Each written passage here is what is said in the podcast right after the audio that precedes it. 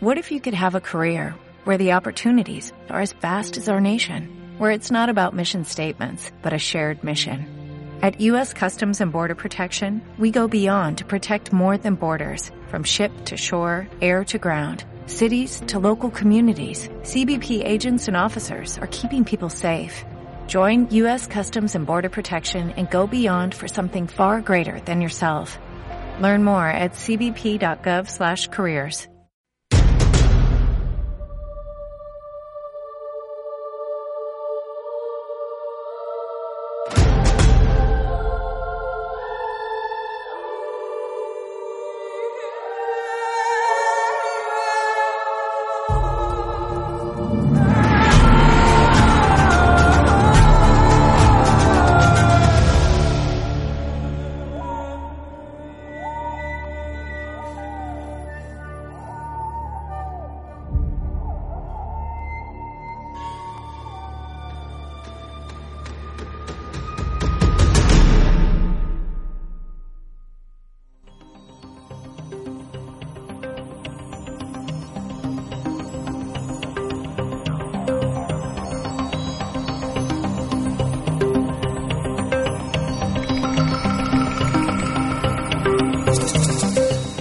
Hay misterios que se ven envueltos en declaraciones públicas por parte de algunas autoridades, declaraciones que giran entre el escepticismo y el sensacionalismo, declaraciones que no pasan desapercibidas por ser vertidas sobre asuntos que parecen haberse convertido en eternos misterios de nuestro mundo.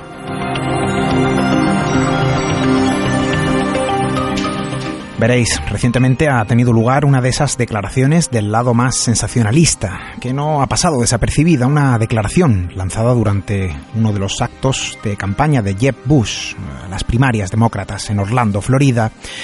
George Bush eh, padre, presidente de Estados Unidos entre 1989 y 1993, director de la CIA en 1976, así como miembro del conocido Club Bilderberg, respondió a una cuestión acerca de los ovnis.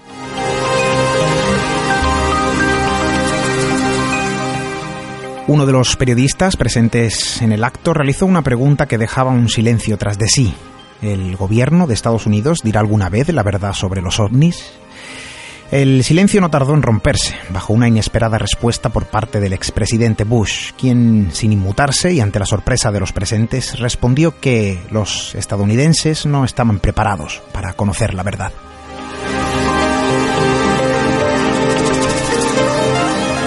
Sin tiempo para reaccionar, el servicio de seguridad identificó al periodista quien, al parecer, incluso fue arrestado. Se trata de Adam Gelch, miembro de la red Mutual UFO Network, una organización privada que investiga el fenómeno ovni y que incluso produce una serie documental de televisión seguida por millones de norteamericanos.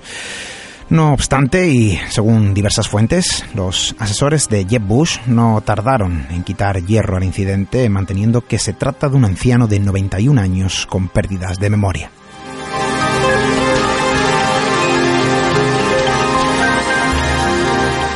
A su vez, esta misma semana llegaban declaraciones vertidas sobre otro asunto y desde otra perspectiva.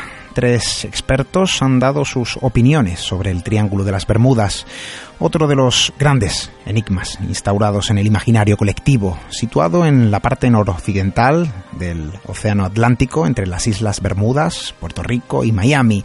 El Triángulo de las Bermudas continúa envuelto en un halo de misterio a causa de las numerosas historias sobre desapariciones inexplicables de aviones y barcos aunque para el biólogo Michael Barnett, el investigador y escritor Benjamin Radford y el profesor de Instituto Oceanografía de las Bermudas Stephen Giovanni, no existe ningún misterio en esta zona que vaya más allá de los existentes en el resto de océanos y mares de nuestro mundo.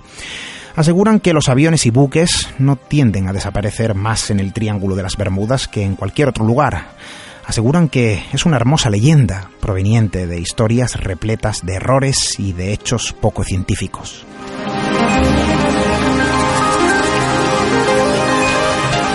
OVNIs, el Triángulo de las Bermudas, clásicos asuntos fuertemente vinculados a los misterios de nuestro mundo, misterios como a los que esta noche nos acercamos.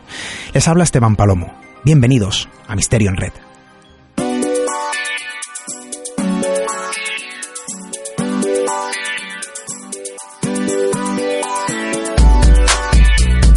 Una semana más para sumergirnos en el puro misterio, para contar cosas quizá algo distintas. Es casi como cambiar, como caminar a contracorriente a través de un viejo medio como es la radio. Sábado 24 de octubre de 2015. Nos aproximamos a una fecha marcada en el calendario. El próximo 7 de noviembre se convierte en el punto de unión para el cine, la radio y el misterio. Misterios como a los que esta noche nos acercamos. Misterios que invitan a la reflexión, a cuestionar, a conectar con un sentido primigenio casi olvidado. Noche para conocer lugares, para descubrir secretos, para la investigación y el miedo, para abrir el libro de las curiosidades, para vivir la radio como si fuese una película. Como primera parada en este trayecto nocturno, un lugar moderno con viejos sucesos que parecen repetirse, sucesos sin explicación, numerosos testimonios y una investigación. José Luis Hermida nos habla de lo que podrían ser los fantasmas del Hospital de Córdoba. Más tarde dirigiremos nuestra atención a un asesino silencioso, un asesino que podría residir muy cerca de nosotros como una sombra macabra que arrastra la muerte. Jaime Garrido nos habla de un material letal para el hombre, el amianto. Después abrimos nuestro gabinete de las curiosidades junto a Marcelo Acuña para conocer algunos aspectos de la brujería. Esta noche miramos tras la sombra de la bruja. Además, hoy estará con nosotros el director del Festival de Cine Fantástico de Torremolinos para darnos a conocer todo lo concerniente al evento como proyecciones, actividades y curiosidades presentes dentro del propio festival. Y como siempre, vías de contacto siempre disponibles, nuestro correo electrónico, ya lo sabéis, radio arroba misteriored.com. También estamos en las redes sociales, arroba misteriored para Twitter y misteriored para Facebook. Del mismo modo, permanentemente disponible con toda la información, nuestro portal hermano www.misteriored.com. Disponible, como todo en este estudio, preparado ya para adentrarnos hacia nuestro propio país de las maravillas.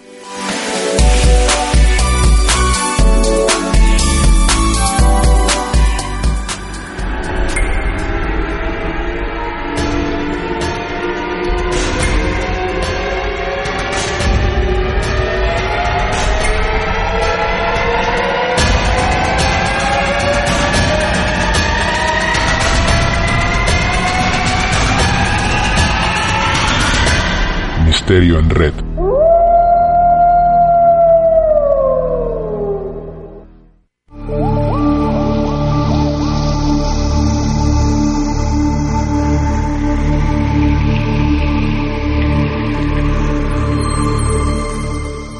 Se podría pensar que hay fenómenos que se asientan en determinados edificios que se convierten, a su vez, en el hogar de lo imposible.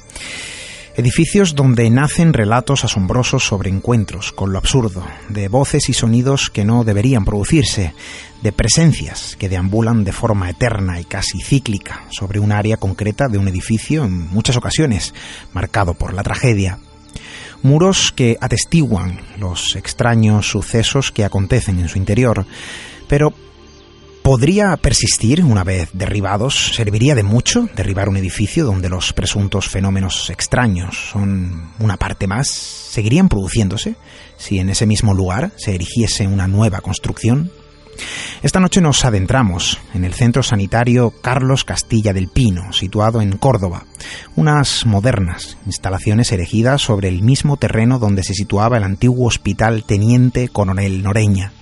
Un hospital que permaneció más de 30 años cerrado, un hospital que ya no existe pero que de algún modo parece seguir dejando su impronta, de seguir emitiendo los ecos de su historia.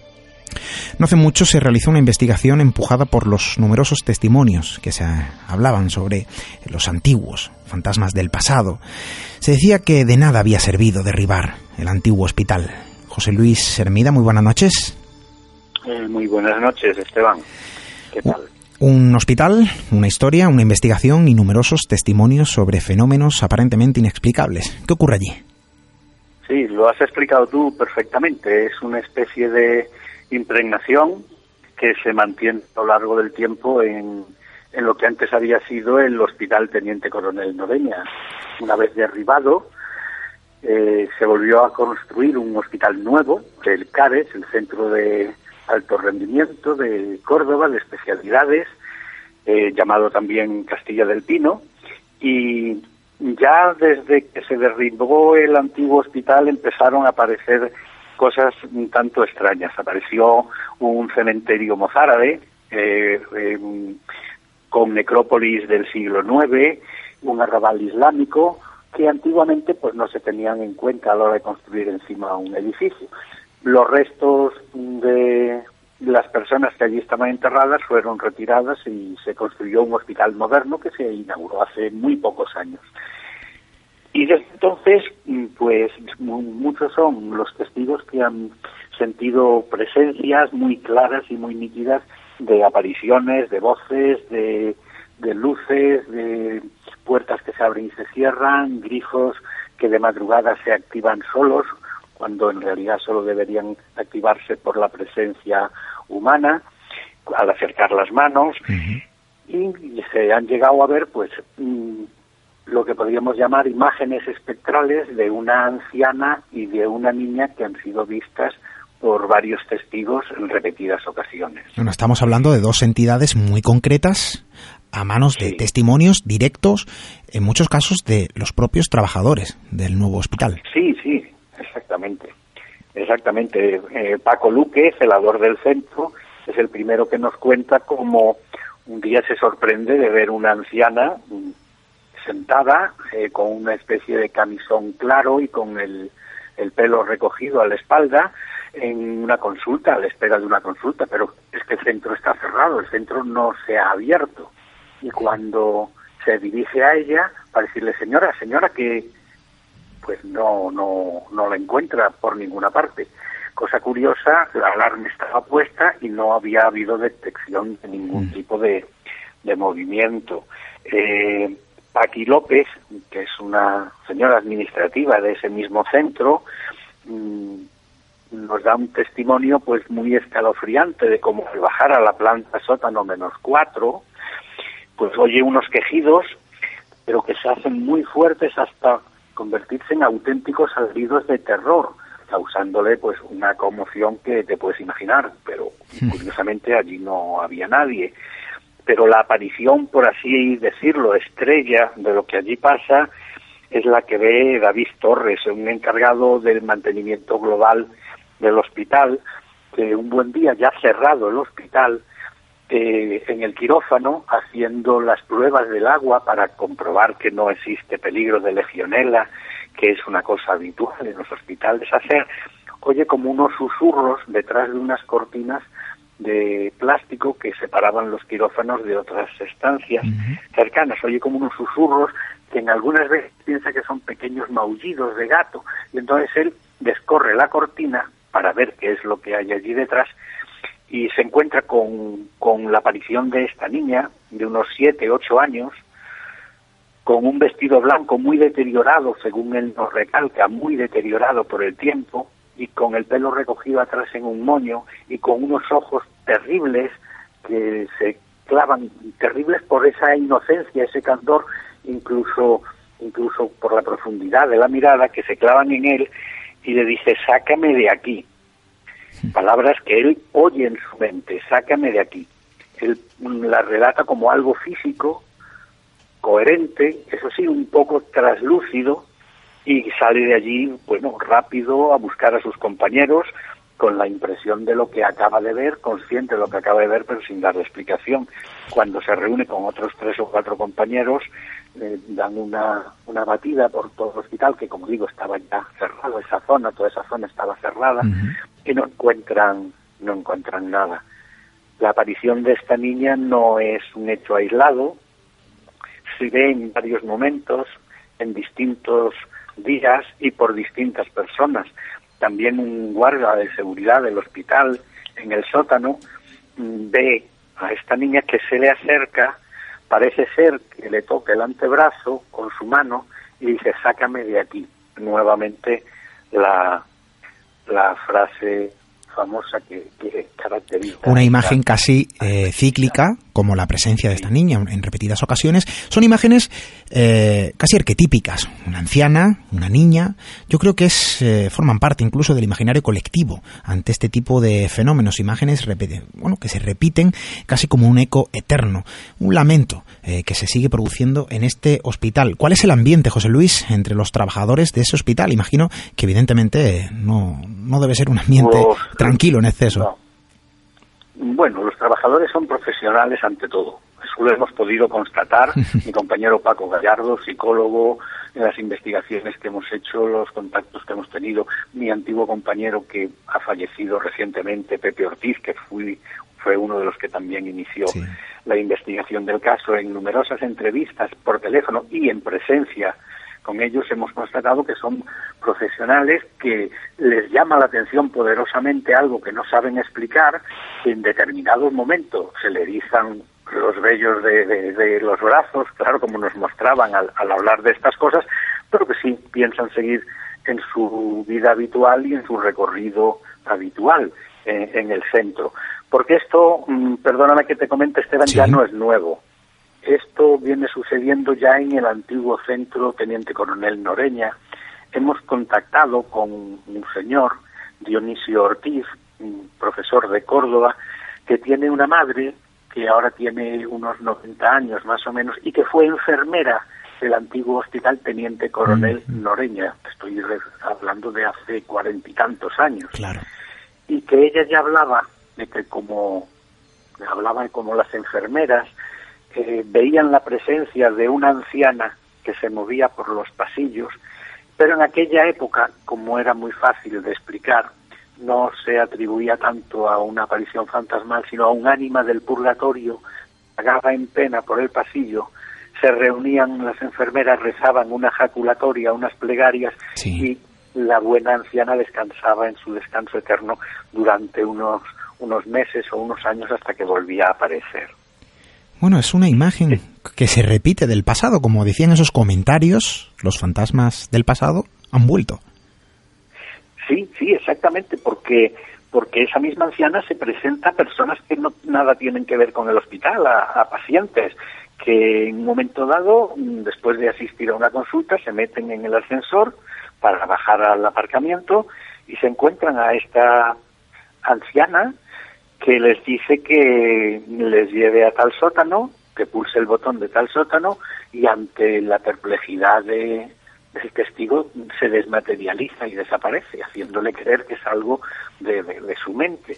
Pero es que es más, hay casos de, de, por ejemplo, el de una madre y un hijo que acuden a consulta y mientras la madre queda ultimando la próxima cita y las recetas y demás, pues el hijo está como jugueteando por allí, por la sala de espera, y cuando la madre lo llama, el niño se despide con su mano, levanta la mano y hace ademán de despedirse de alguien, ante la extrañeza de la madre que le dice, bueno, pero ¿de quién te despides? Dice, mamá, pero es que no ves a esa niña con el vestido blanco que está ahí, que hemos estado jugando al final del pasillo, con la mayor naturalidad del mundo. Los niños, como tú perfectamente sabes, perciben mucho más la realidad que las personas adultas.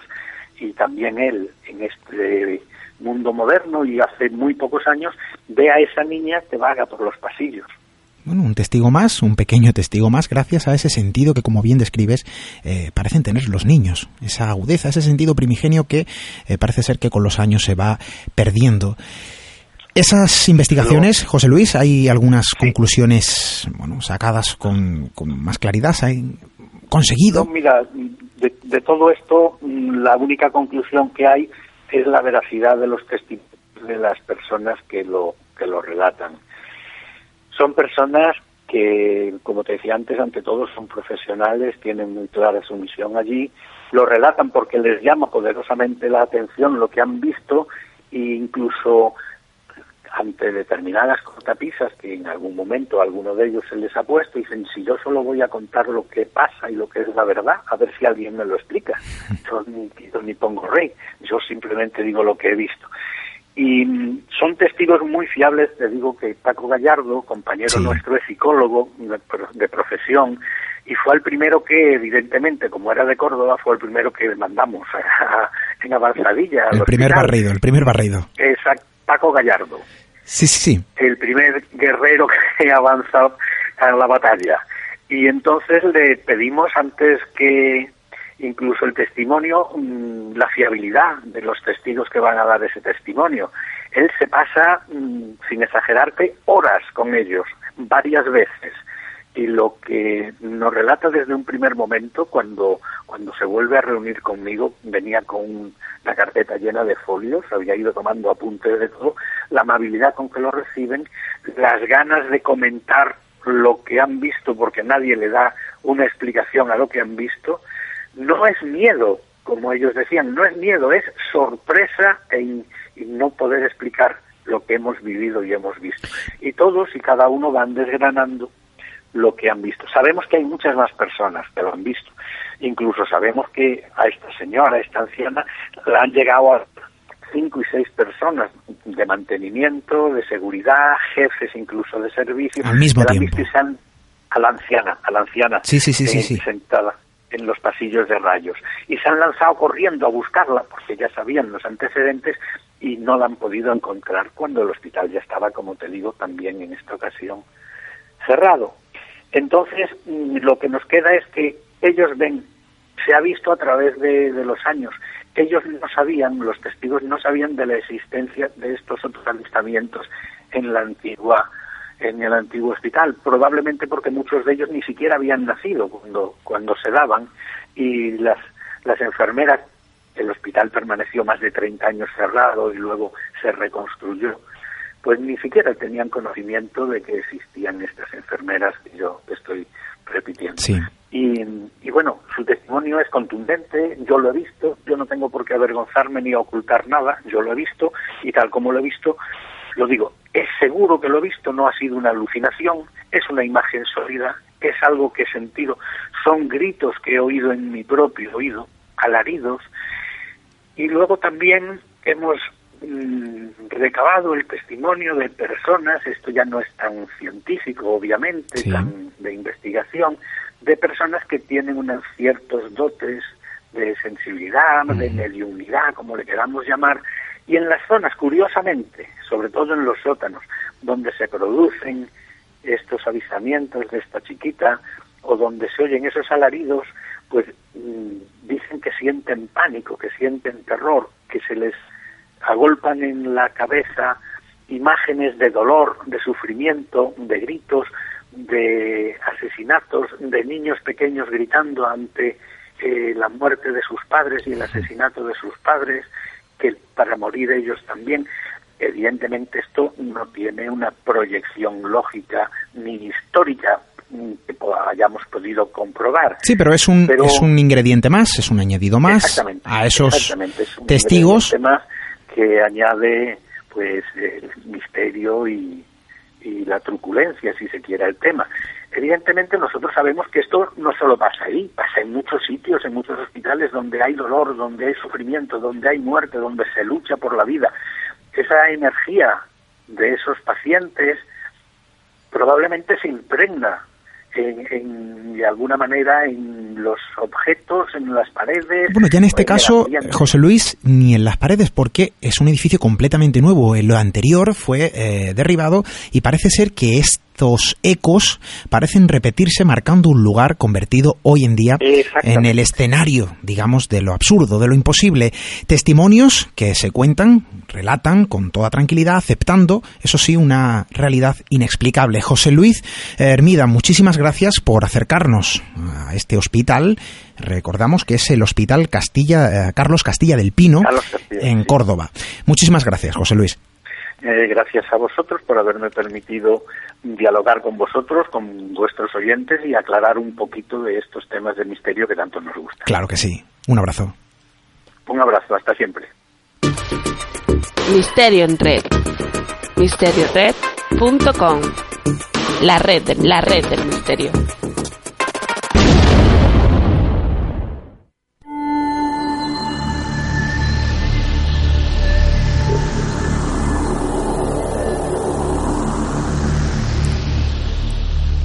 Resulta preocupante que el ser humano conviva en muchas ocasiones con el veneno más letal, en muchos casos incluso ocultando eh, por la cortina del silencio, una cortina que cubre la posibilidad de la muerte por haber estado en contacto directo con un material aparentemente inofensivo. Sin duda hay elementos que han saltado los medios bajo titulares de impacto. Me atrevería a decir incluso que terroríficos, porque son prácticamente un reflejo de lo expuestos que realmente estamos frente a aquello que utilizamos como un elemento cotidiano. Las muertes por amianto siguen creciendo en España 13 años después de su prohibición. Titulares como este se han dejado ver en algunos medios a lo largo de este año, y es que las víctimas del amianto todavía siguen reflejando nuestra vulnerabilidad frente a la desinformación.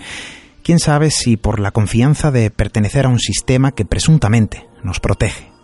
Jaime Garrido, buenas noches. Muy buenas noches, ¿cómo estamos?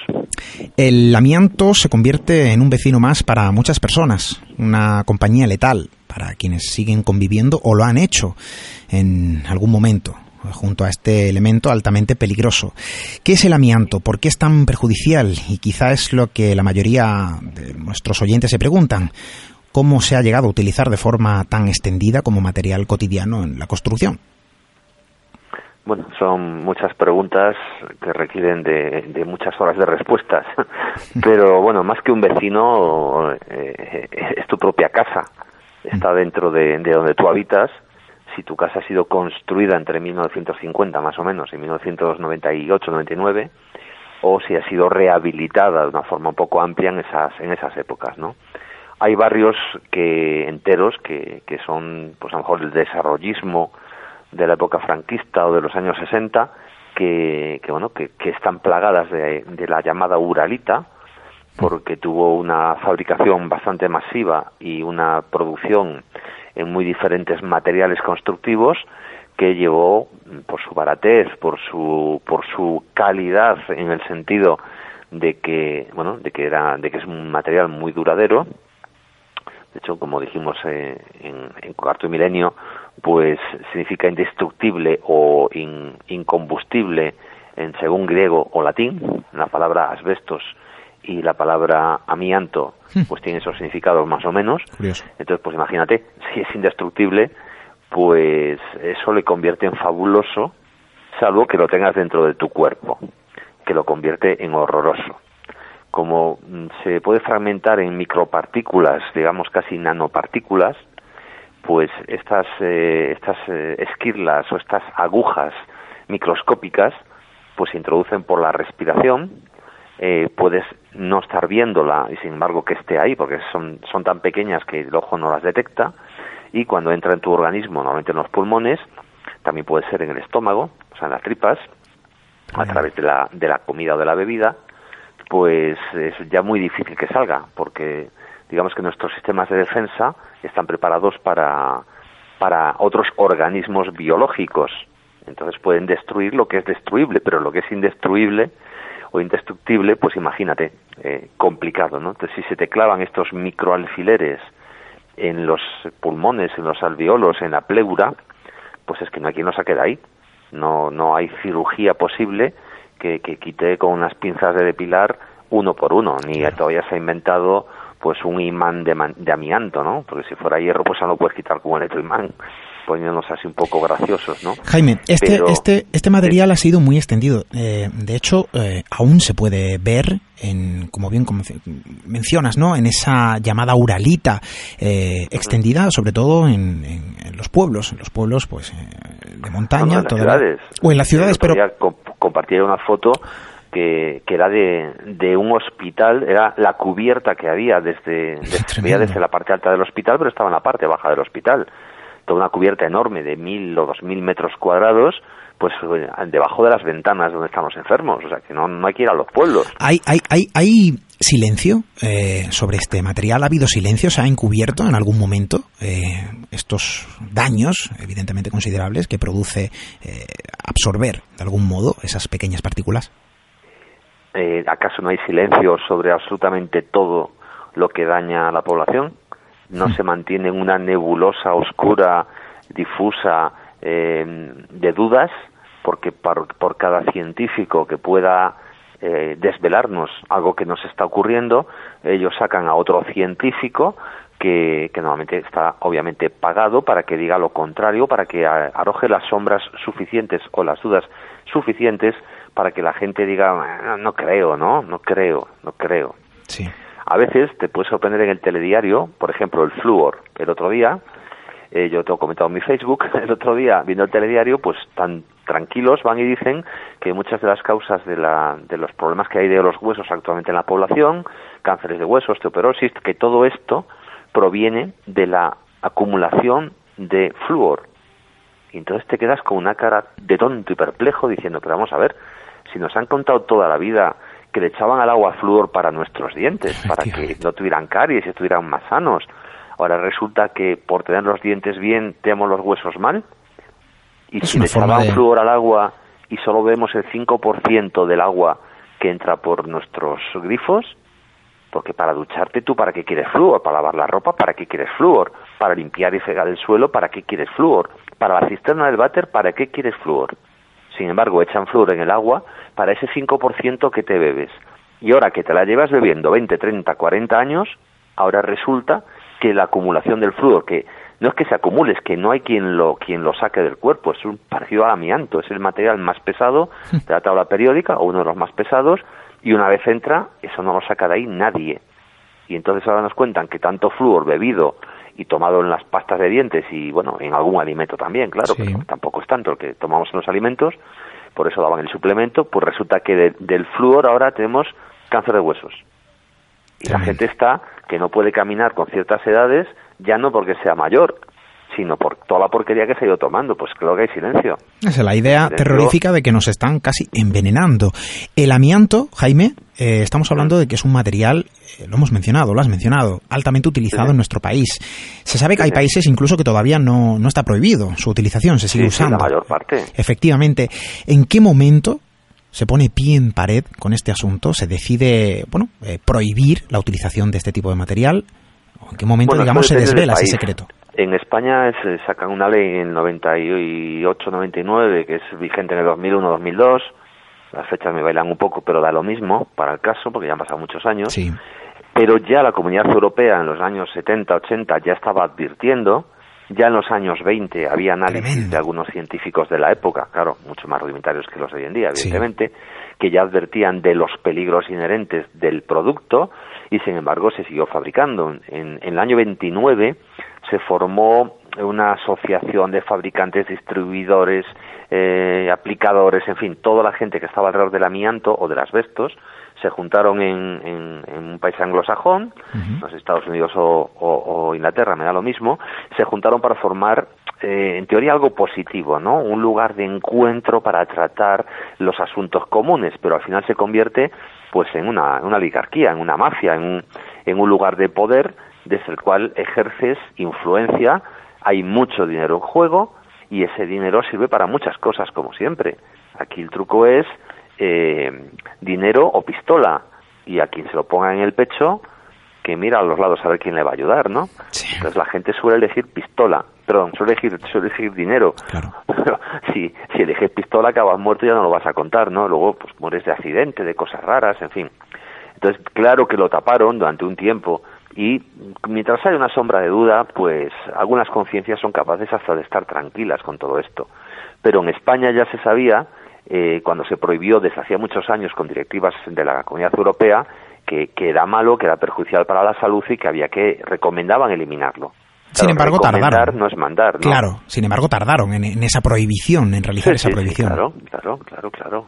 Como tardan en todo, como en el fondo a la sociedad civil nos da igual todo, porque en cuanto terminemos esta conversación, pues, pues entonces habrá fútbol y después el resumen y después nos pondrán una noticia, pues eso de las lluvias en Canarias y después nos llora el niño, nos ladra el perro o nuestra mujer nos dice, oye, ¿qué haces ahí levantado? Vente, vente a la habitación, ¿no?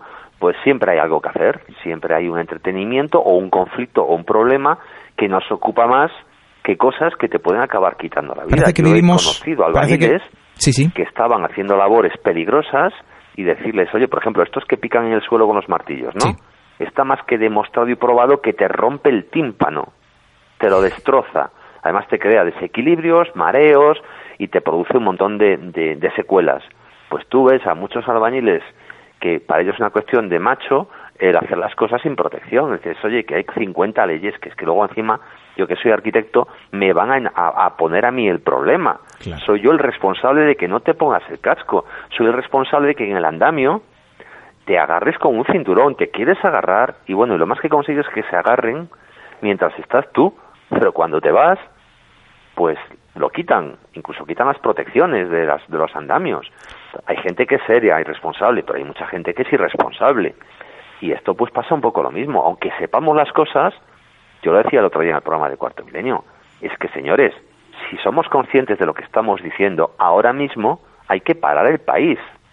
Vamos a parar el país y vamos a arreglar el problema del amianto.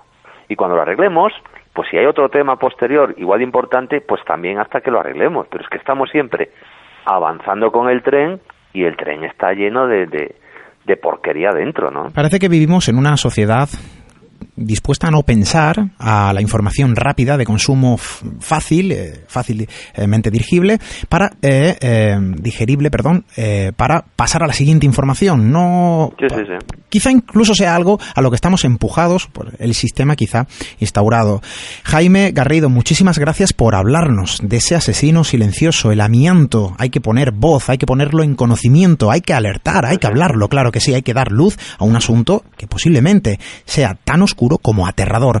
Jaime Garrido, muchísimas gracias. Pues a vosotros por tratarlo y dedicarle un poquito más de tiempo todavía, hombre, que esto es muy importante. Bueno, hay muchas cosas importantes, evidentemente, pero seguro que dedicaremos todos en casa. Le dedicaremos más tiempo a otros asuntos en tu compañía de, bueno, arrojando luz a otros asuntos, claro que sí. Perfecto, pues muchas gracias a todos. Un abrazo. Un abrazo.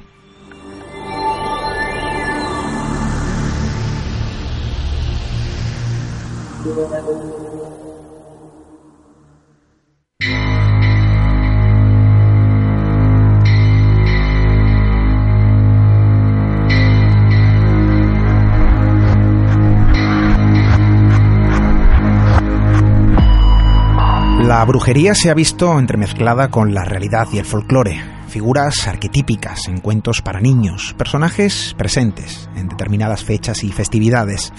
Hoy quizá para muchos un personaje con un simbolismo muy distinto a lo que en realidad representa. La historia de la brujería está repleta de singularidades, tan reales como sorprendentes, asuntos sobre los que arrojamos algo de luz. Esta semana abrimos de nuevo nuestro gabinete de las curiosidades para acercarnos a la figura de la bruja, a la realidad que se esconde tras de sí. Nuestro compañero Marcelo Acuña nos invita a conocer pequeñas pinceladas de lo curiosamente existente tras la sombra de la bruja.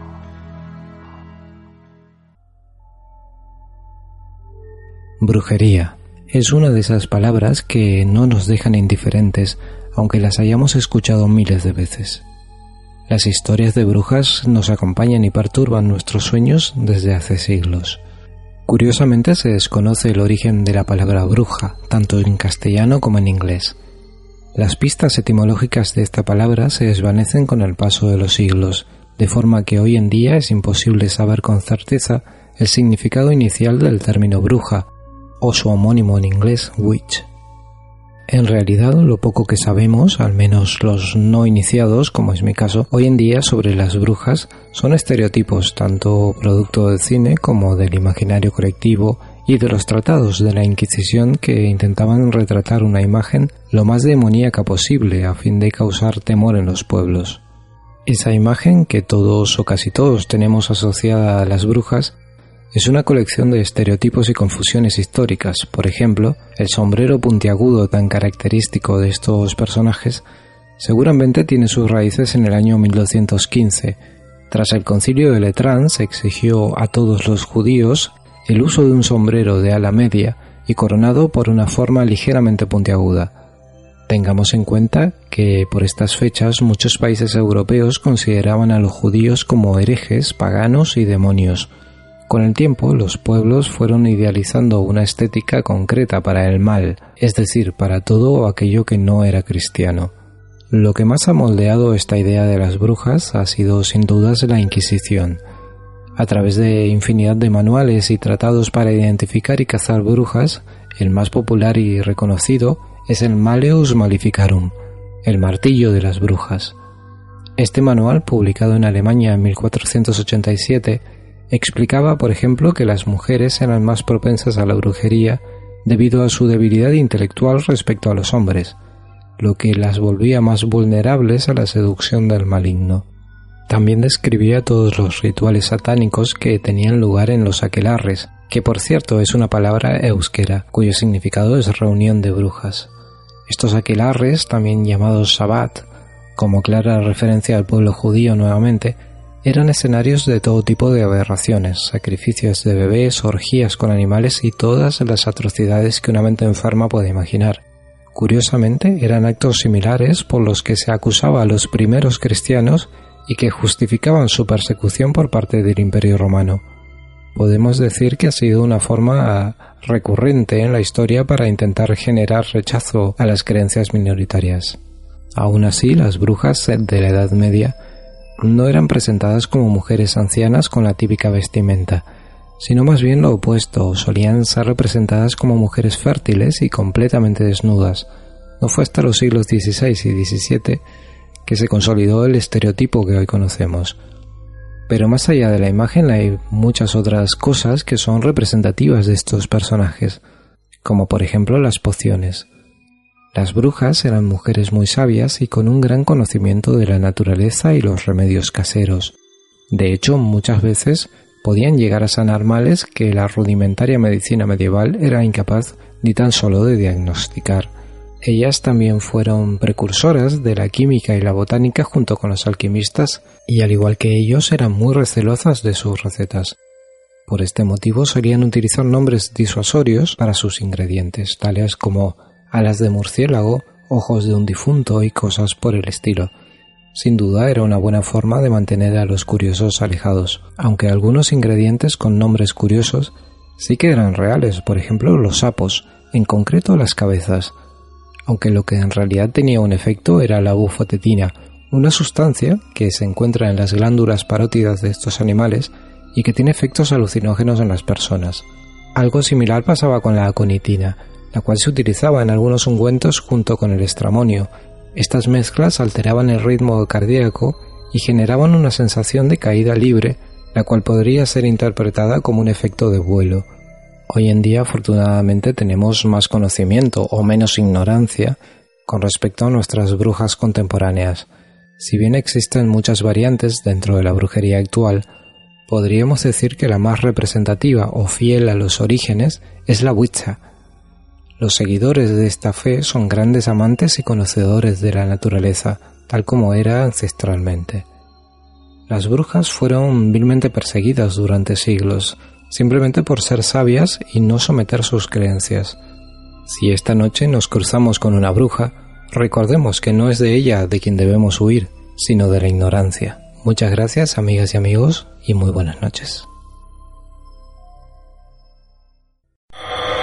Misterio en red. La red del misterio.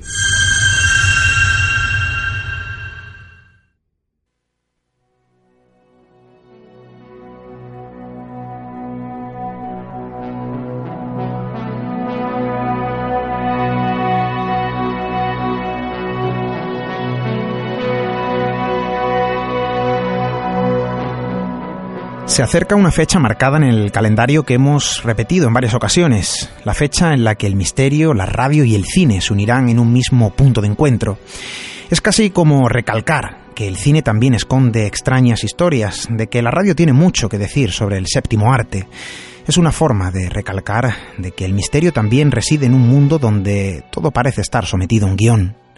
El terror en el cine, el terror plasmado en una película realizada para el entretenimiento no deja de ser el mismo que en nuestra realidad, porque el cine puede ser el emisario del miedo, un miedo primitivo instaurado en lo más profundo de nosotros mismos, un miedo del que podremos ser testigos en un encuentro que tendrá lugar a partir del 1 de noviembre del 2015, la quinta edición del Festival de Cine Fantástico de Torremolinos en Málaga. Ya sabéis que nosotros estaremos realizando un programa, realizaremos un programa donde podréis asistir en directo el día 7 de noviembre en el Palacio de Ferias y Congresos de Torremolinos, Málaga, pero esta noche queremos hablar de lo concerniente al Festival de Cine porque es una semana plagada de sorpresas, de historias insólitas, plasmadas en la pantalla y en una agenda de actividades más que prometedoras. Y esta noche nos acompaña un buen conocedor de los secretos del séptimo arte, el director del Festival de Cine Fantástico de Torremolinos, Miguel Pedraza. Muy buenas noches, amigo. Muy buenas noches. Quinta edición consecutiva de un festival de cine fantástico aquí en Torremolinos y claro, uno se pregunta, ¿qué tiene este género para que sea tan atractivo para un público que, no vamos a negarlo, a veces pasa miedo? Pues sí, la verdad que, eh, bueno, eh, nosotros llamamos cine fantástico a un amplio abanico, pero la verdad que mis compañeros, como bien decías en la introducción, me, me acusan siempre de que me gusta mucho el cine de un poco más de más oscuro, quizá un poco más de, de terror, porque siempre he sido un apasionado del, del misterio, de, de los temas así de sobrenaturales, del misterio y tal. Y, quizá a lo mejor peque un poco de eso, de que siempre he girado un poco la balanza del festival hacia, hacia más, hacia temas un poquito más oscuros. Pero eh, el género fantástico, pues tiene. Eh, la verdad que mm, yo pienso que, aparte ya no solamente como, como entretenimiento, sino que mm, nos hace desconectar a lo mejor y nos hace al mismo tiempo eh, llevarnos a situaciones extremas, el, el, no ser, eh, a lo mejor qué haríamos nosotros en una situación de este tipo, que podría ocurrir, el recrear, intentar a veces recrear, porque hay muchas historias, que, películas de este festival que están basadas un poco en hechos reales, el intentar recrear qué ocurrieron en ciertos momentos de la historia y, y, qué haría el espectador en, en, esos momentos, ¿no? Y a veces, pues no sé, a veces es eh, yo siempre digo ¿no? que muchas veces lo hacemos para desconectar ante nuestros propios terrores diarios, ¿no? A veces el terror de la pantalla es incluso mayor que nuestros terrores diarios y lo hacemos un poco para liberar tensión. Bueno, es, casi como desconectar para reconectar, con ese miedo, Exactamente porque es el reflejo de lo que todos sentimos, es un miedo que, bueno, eh, podría decir que lo vemos plasmado en una pantalla que nos da a su vez la seguridad de que estamos en un sillón, en una butaca, no va a pasar absolutamente nada. Exacto. Es casi como sentirse vivo también. totalmente, totalmente, es una emoción. Durante el festival se proyectarán diferentes cintas de un género que innegablemente queda fuertemente vinculado al misterio. ¿Cuáles son los títulos más esperados? Pues la verdad que este año eh, estamos plagados de, cintas de cine independiente. Eh, quizás algunos de los títulos más esperados son, eh, bueno, incluimos este año por primera vez la sección de largometrajes a concurso. Yo siempre me voy a inclinar un poco más hacia, hacia lo que he dicho, hacia el género un poco más de misterio. Películas como, por ejemplo, ya del mismo título ya nos llamó la atención, una película que se llama Luciferus, que eh, es una especie de experimento social que se hizo una familia donde eh, se, se le sometió a una familia de Canadá que se interpretan a sí mismos a un experimento en el que se les eh, oyen, se oyen fenómenos son testigos de fenómenos paranormales provocados por el propio por la propia realización de la película y la verdad que esta familia acabó un poco desquiciada. Y, eh, y es un, una no sé es una especie como de experimento. Pero la película es un experimento o está basado en un experimento no no, es, un experimento en sí. Los, eh, tremendo. Sí sí sí solamente el, el el protagonista, eh, porque son, es una familia, padre, eh, hombre, mujer y una niña, eh, y se interpretan a sí mismos en una casa. El único que sabía algo era el padre de familia, sabía un poquito de la historia. Tremendo. Pero nadie sabía, estaban reaccionan simplemente a lo que, lo que a, prácticamente cámaras ocultas y, la verdad que es muy extrema. Luciferus. Luciferus. Me quedo con ese título porque seguramente no dejará de sorprender a aquellos que eh, tengan la suerte de poder eh, visualizarla. ¿Algún otro título que pueda llamar la atención de una forma notable y considerable? Todos los títulos que se van a proyectar en la quinta edición del Festival de Cine Fantástico de Torremolinos entendemos eh, de que son merecedores de su visualización, pero bueno, ¿por cuál te inclinas siendo el director? Pues yo también recomendaría a los, a los oyentes de aquí hay una película independiente que se ha hecho aquí en España que es muy interesante, eh, bastante independiente, se llama la película eh, No Humanos.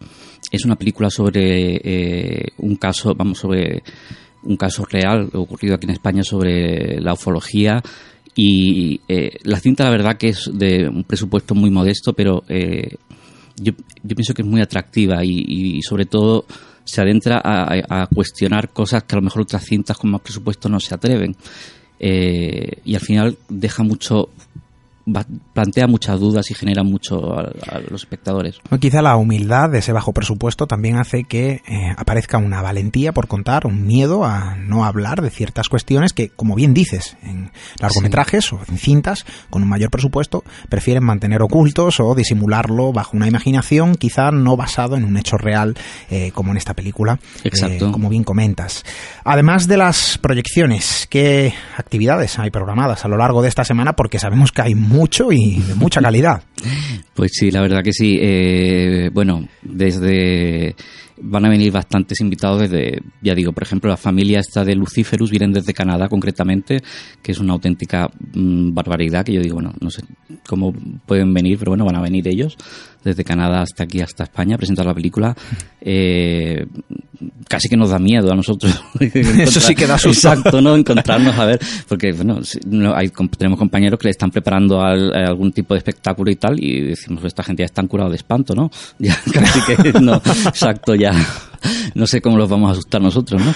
Eh, así que bueno, eh, aparte de eso tenemos eh, nuestra ya famosa exposición, la famosa exposición de fotografías eh, post-mortem. Sí, porque eso es algo interesante.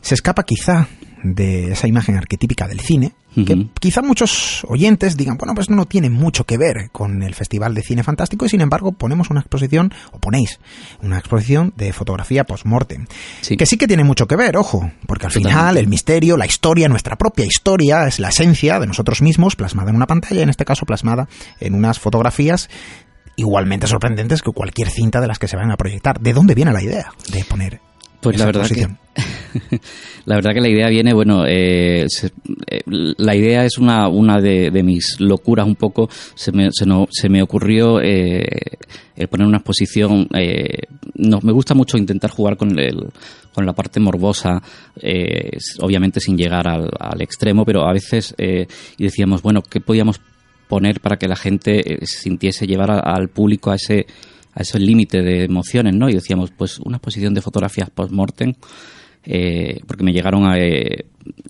por casualidad de la vida acabé en una página web donde había un coleccionista que eh, coleccionaba y las tenía colgadas, las había comprado, las, tenía escaneadas y tal, y eran reales. Y, y, me sorprendió, me dio mucho miedo y dije, esto en una exposición no quedaría nada mal y la gente lo pasaría mal. Además, luego se nos ocurrió la idea de tapar la exposición, porque la exposición está, tienes que entrar a una habitación, eh, no está, quiero decir, no está en... Es una sala aparte. Es una sala aparte, exacto, con su música, con su ambiente y tal, y, y impone bastante respeto. Hay gente que me han, han, entrado y han salido al instante, dicen que da que, que, les ha impuesto mucho más porque lo que están viendo es real. Quiero bueno, decir. es real, y, pero aparte es una experiencia eh, didáctica, por muy escalofriante que pueda parecer para Sí. muchos, para muchos oyentes, para muchos visitantes de este festival. Es algo didáctico porque, eh, no me canso de decirlo, es un fragmento de nuestra propia historia. Totalmente. Algo que, que, claro, puede desencajar en esta normalidad en la que vivimos en nuestra actualidad. Encajaba como algo cotidiano en Claro. un pasado quizá no tan lejano. Sí, sí, como sí, es totalmente. Donde era una práctica totalmente habitual. Yo creo que es una exposición seguramente eh, muy interesante. Estaremos allí, seguro, observando aquellas eh, fotografías. eh, acudiendo a esas actividades programadas. Las fechas ya las hemos dicho, comprendidas entre el 1 de noviembre y el 8 de noviembre. Gala de inauguración, Exacto. el 1 de noviembre, imagino, ¿verdad, Miguel? Exacto, qué mejor día, el día de todos los santos. Me, gusta, me gusta más, no, ya no tanto la noche de Halloween, pero sí me gusta más llamarlo el día de los santos, ¿no? El día 1 de noviembre. Sí, porque es que poco- perdemos ya incluso nuestras propias costumbres Sí, por es- adoptar. Es un día entero, ¿no? La noche de Halloween es más corta.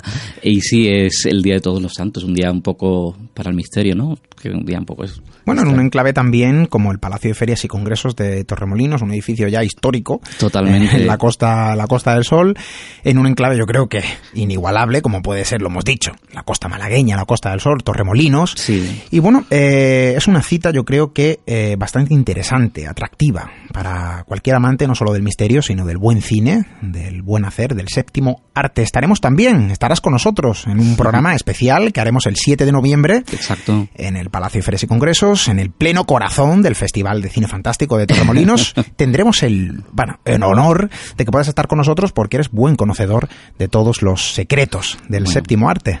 Sí, bueno, simplemente soy un, un cinéfilo más, un, un, poco, como yo digo, un poco loco de, del cine y, y me aventuré a crear el, lo del Festival de Cine Fantástico porque quería compartir eh, lo que me gusta, simplemente me gusta compartir lo que me gusta con, con la gente a la que quiero y, y con la gente, con, con, con, Torremolinos, con Málaga, que yo soy de aquí, los quiero muchísimo. Y simplemente eso, entonces pues para mí es totalmente uno... No, no, no debe ser fácil, no debe de ser fácil poner toda esta maquinaria, organizarlo, eh, bueno... Eh. No, es una barbaridad. Lo que pasa, a, a veces uno echa la vista atrás y dice, bueno, qué, qué, qué barbaridad. Eh, sí, pero bueno. Tremendo. Sí. Bueno, pues eh, lo decimos, 1 de noviembre, gala de inauguración, Exacto. habrá una gala también de clausura. Exacto, el, el día 8 por la tarde, pero el día 7 tienen que estar todos allí eh, por la noche. El día 7, ah, por supuesto, tenemos una cita, ahí hay que Totalmente. estar presente, habrá lugar para todo el mundo, hablaremos de misterio, hablaremos de cine, hablaremos a través de la radio, haremos esa extraña mezcolanza que, bueno, yo estoy seguro que será y dará un resultado sorprendente. Las actividades, Miguel, para ir eh, finalizando y para que quede todo bien claro ante nuestros oyentes, serán tanto por la tarde, por el día. Exacto. Un círculo continuo. Exacto. Simplemente, pues eh, ellos pueden entrar a nuestra página web, que es www.torremolinos-fantástico.com. Y ahí tienen toda la agenda de espectáculos, de actividades, de películas. Facebook, Twitter. Facebook, exacto. Festival de Cine Fantástico de Torremolinos. En Twitter igual. Eh, nos buscan y ahí estamos. Toda la toda información. La exacto. Programación, agenda, todo. Importante la programación, donde vienen horarios, proyecciones, títulos. Exacto. En fin, Miguel, muchísimas gracias por acompañarnos esta noche. Eh, ya queda menos para nuestro próximo encuentro radiofónico, sí, ese 7 de noviembre. Y muchísimas gracias por acercarnos esa información. Gracias a vosotros. Muchísimas gracias.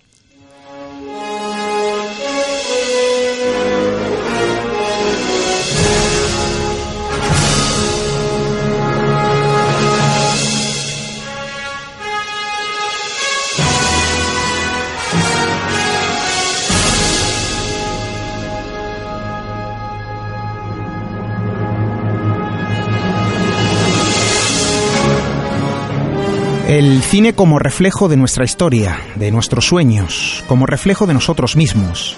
El cine como emisario del miedo, lo hemos visto en muchas ocasiones. El cine como emisario también del futuro.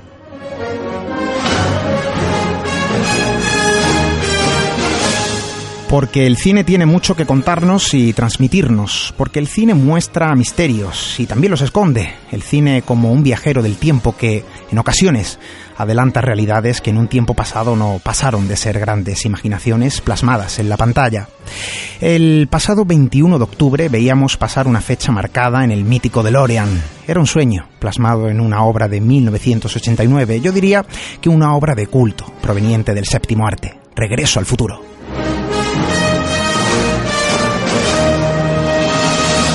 Y en aquel viaje soñado por todos se eh, podía ver lo que el futuro sería, un futuro imaginado y muy distinto en nuestros días de lo que se podía esperar. Puede que no haya coches o monopatines voladores, puede que no existan correas que pasean solas a los perros como si fuesen fantasmas, pero hoy podemos ver como realidades lo que en aquel entonces solo era un sueño. Las videollamadas son parte de nuestro día a día, las zapatillas que se abrochan solas son ya una realidad, las gafas inteligentes son parte de nuestra tecnología, así como la seguridad biométrica que mostraba el largometraje. Incluso la televisión de hoy es un reflejo de aquel sueño visionario. Puede que la película Tiburón 19 no se haya producido todavía o que la chaqueta autosecado no se encuentre disponible, pero seguimos soñando con viajes extraordinarios.